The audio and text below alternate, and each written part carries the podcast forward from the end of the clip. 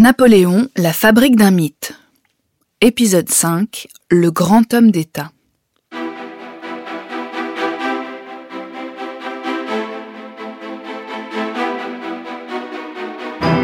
Dans cet épisode, je vais vous raconter à travers un tableau de Jacques-Louis David comment Napoléon s'est révélé être un puissant homme d'État.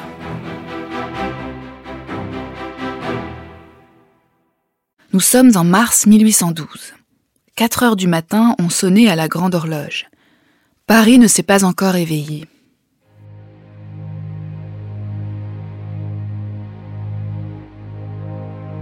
Alors que l'aube approche, Napoléon Ier nous reçoit au Palais des Tuileries, dans l'intimité de son cabinet de travail.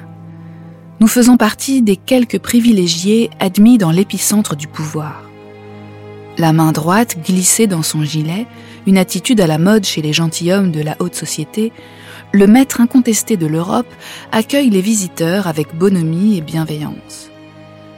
Napoléon est à l'apogée de sa puissance. L'Empire compte 130 départements et plus de 44 millions de sujets, de l'Allemagne à l'Italie, de l'Espagne jusqu'au duché de Varsovie. Trois ans plus tôt, la Grande Armée a triomphé à la bataille de Wagram de la coalition menée par l'Autriche. Napoléon a imposé le traité de Schönbrunn aux Habsbourg et négocié son remariage avec Marie-Louise, fille de l'empereur d'Autriche. Par cette union, le natif d'Ajaccio appartient désormais à la plus prestigieuse famille d'Europe. Le 20 mars 1811, un premier fils tant attendu est né. Gonflé de l'espoir de fonder une dynastie, Napoléon est en ce mois de mars 1812 à la veille de déployer avec ses alliés 600 000 hommes pour envahir la Russie. Symbole de sa puissance, l'épée d'apparat à la garde somptueuse repose sur l'accoudoir de son fauteuil aux allures de trône. L'empereur n'a jamais paru aussi confiant lorsqu'il nous reçoit pour une audience privée. L'homme nous fixe de ses yeux bleu-gris pénétrants. Les épaules plutôt larges, le cou un peu court, le front haut et dégarni et les cheveux châtains légèrement en bataille, la silhouette alourdie et le visage presque bouffi trahissent le poids de la charge et la fatigue accumulée. Il est alors âgé de 43 ans. Des bougies consumées, une plume et des papiers épars sur son bureau, tout indique qu'il a une fois encore passé la nuit à travailler en solitaire à la lueur d'une lampe bouillotte. Dans le mémorial de Sainte-Hélène, Lascazès décrit avec précision le rythme de ce bourreau de travail. J'ai vu l'empereur au Conseil d'État traiter les affaires huit ou neuf heures de suite et lever la séance avec les idées aussi nettes, la tête aussi fraîche qu'au commencement. Il dort fort peu et à des heures très irrégulières se relevant au premier réveil pour lire ou pour travailler, et se recouchant pour se rendormir encore. Si Napoléon ne ferme pas l'œil, c'est parce qu'il sacrifie son temps et sa santé à la réalisation d'une immense œuvre juridique et administrative. C'est justement l'épreuve de cette entreprise civile ambitieuse que l'on voit sur son bureau. Il parfait inlassablement son code civil, le fameux code Napoléon référence de nos sociétés civiles, dont plus de 2200 des articles sont encore en vigueur en France aujourd'hui.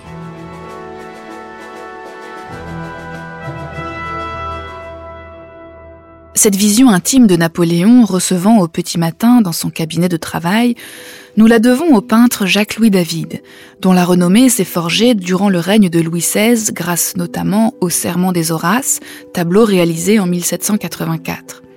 David connaît bien son modèle. Il a déjà représenté le premier consul franchissant glorieusement à cheval le col alpin du Grand Saint-Bernard en 1800. Enfin, David est surtout l'auteur de la magistrale toile représentant le couronnement de 1804.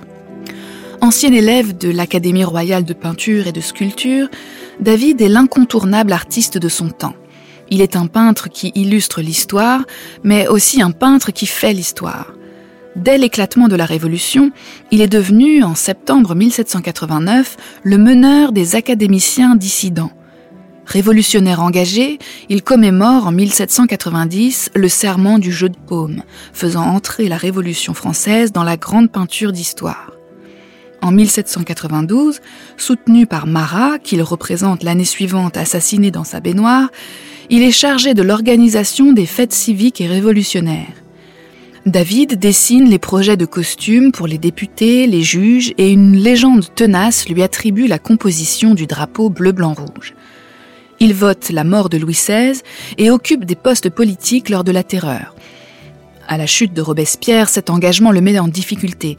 Arrêté et emprisonné à Saint-Ouen en 1795, sa tête est sauvée par l'immense réputation de sa peinture.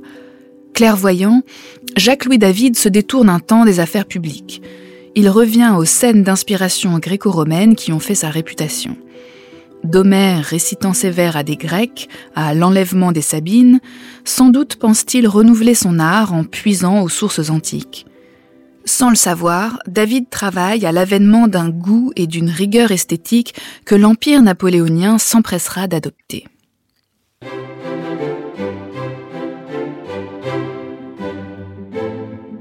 Les expositions de ces tableaux remportent un succès public.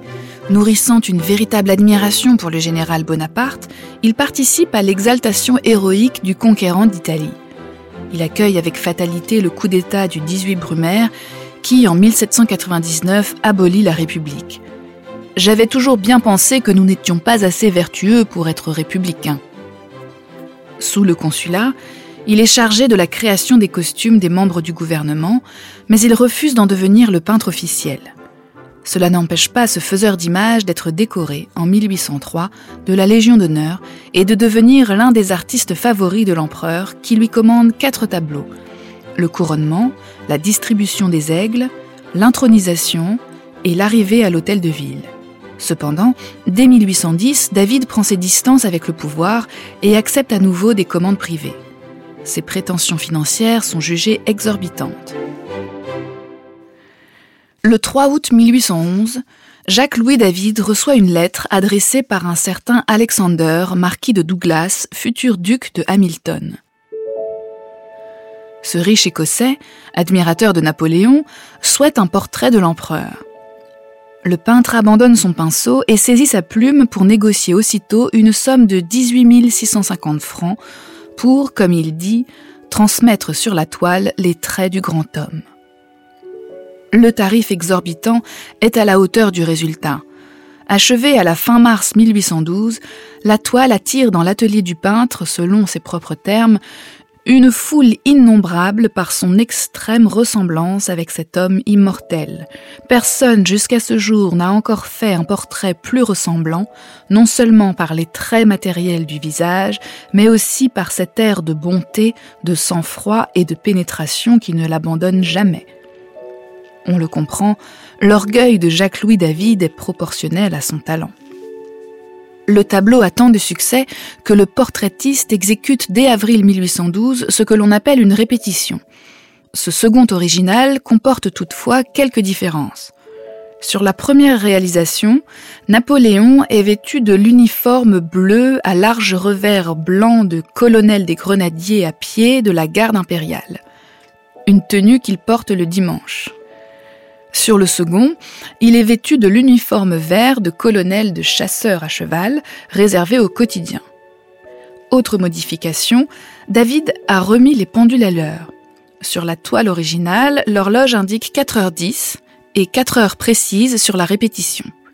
Ce changement correspond bien à la personnalité de Napoléon, maître de son temps, méticuleux et pointilleux.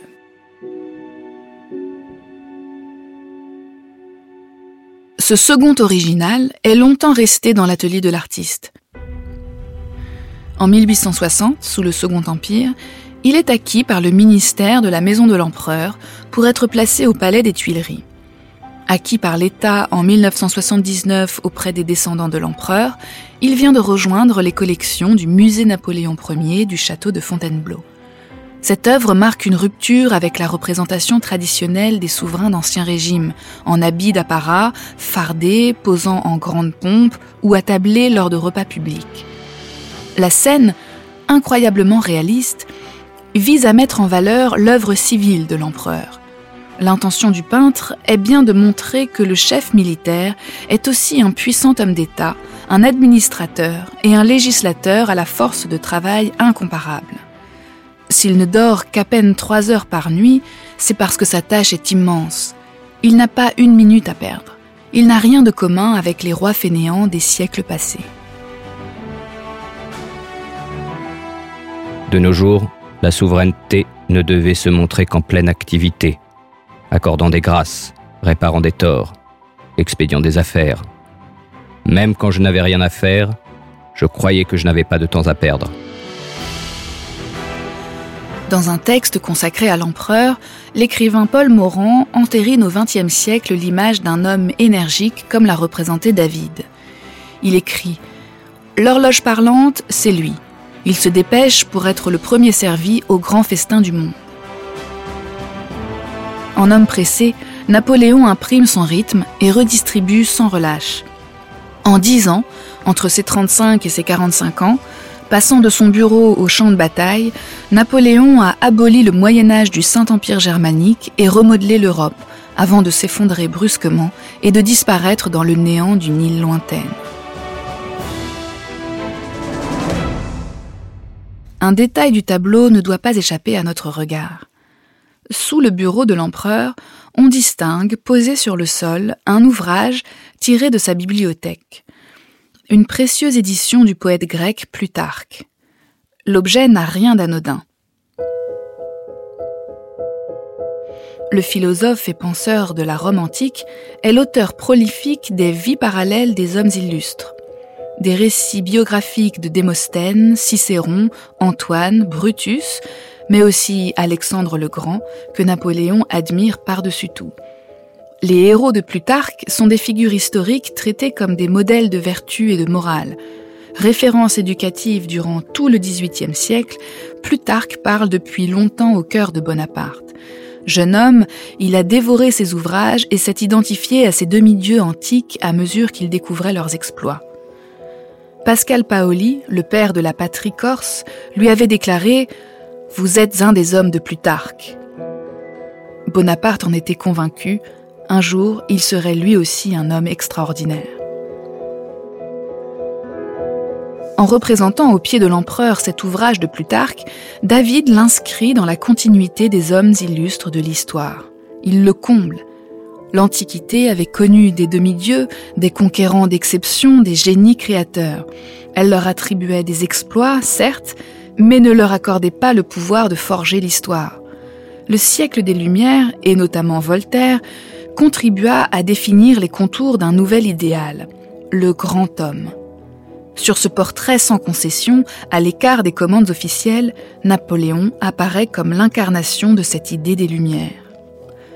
Il tient la plume de l'histoire, infléchit son cours, ouvre de nouvelles perspectives. Napoléon soude et façonne un peuple en lui donnant un cadre, des lois, des règles, des institutions, et en ouvrant un champ de connaissances inédites, il forge un destin qui lui survivra. Pour toutes ces raisons, cette représentation de Napoléon est une des plus troublantes. Elle représente, par-delà la mort, un homme et l'héritage qu'il lègue aux siècles à venir. Ironie du sort, l'uniforme vert de colonel de chasseur à cheval arboré sur la toile est celui avec lequel il est inhumé à Sainte-Hélène le 9 mai 1821. En mars 1812, Jacques-Louis David produit donc du vivant de Bonaparte une image du grand homme en quelque sorte post-mortem. Un véritable coup de génie.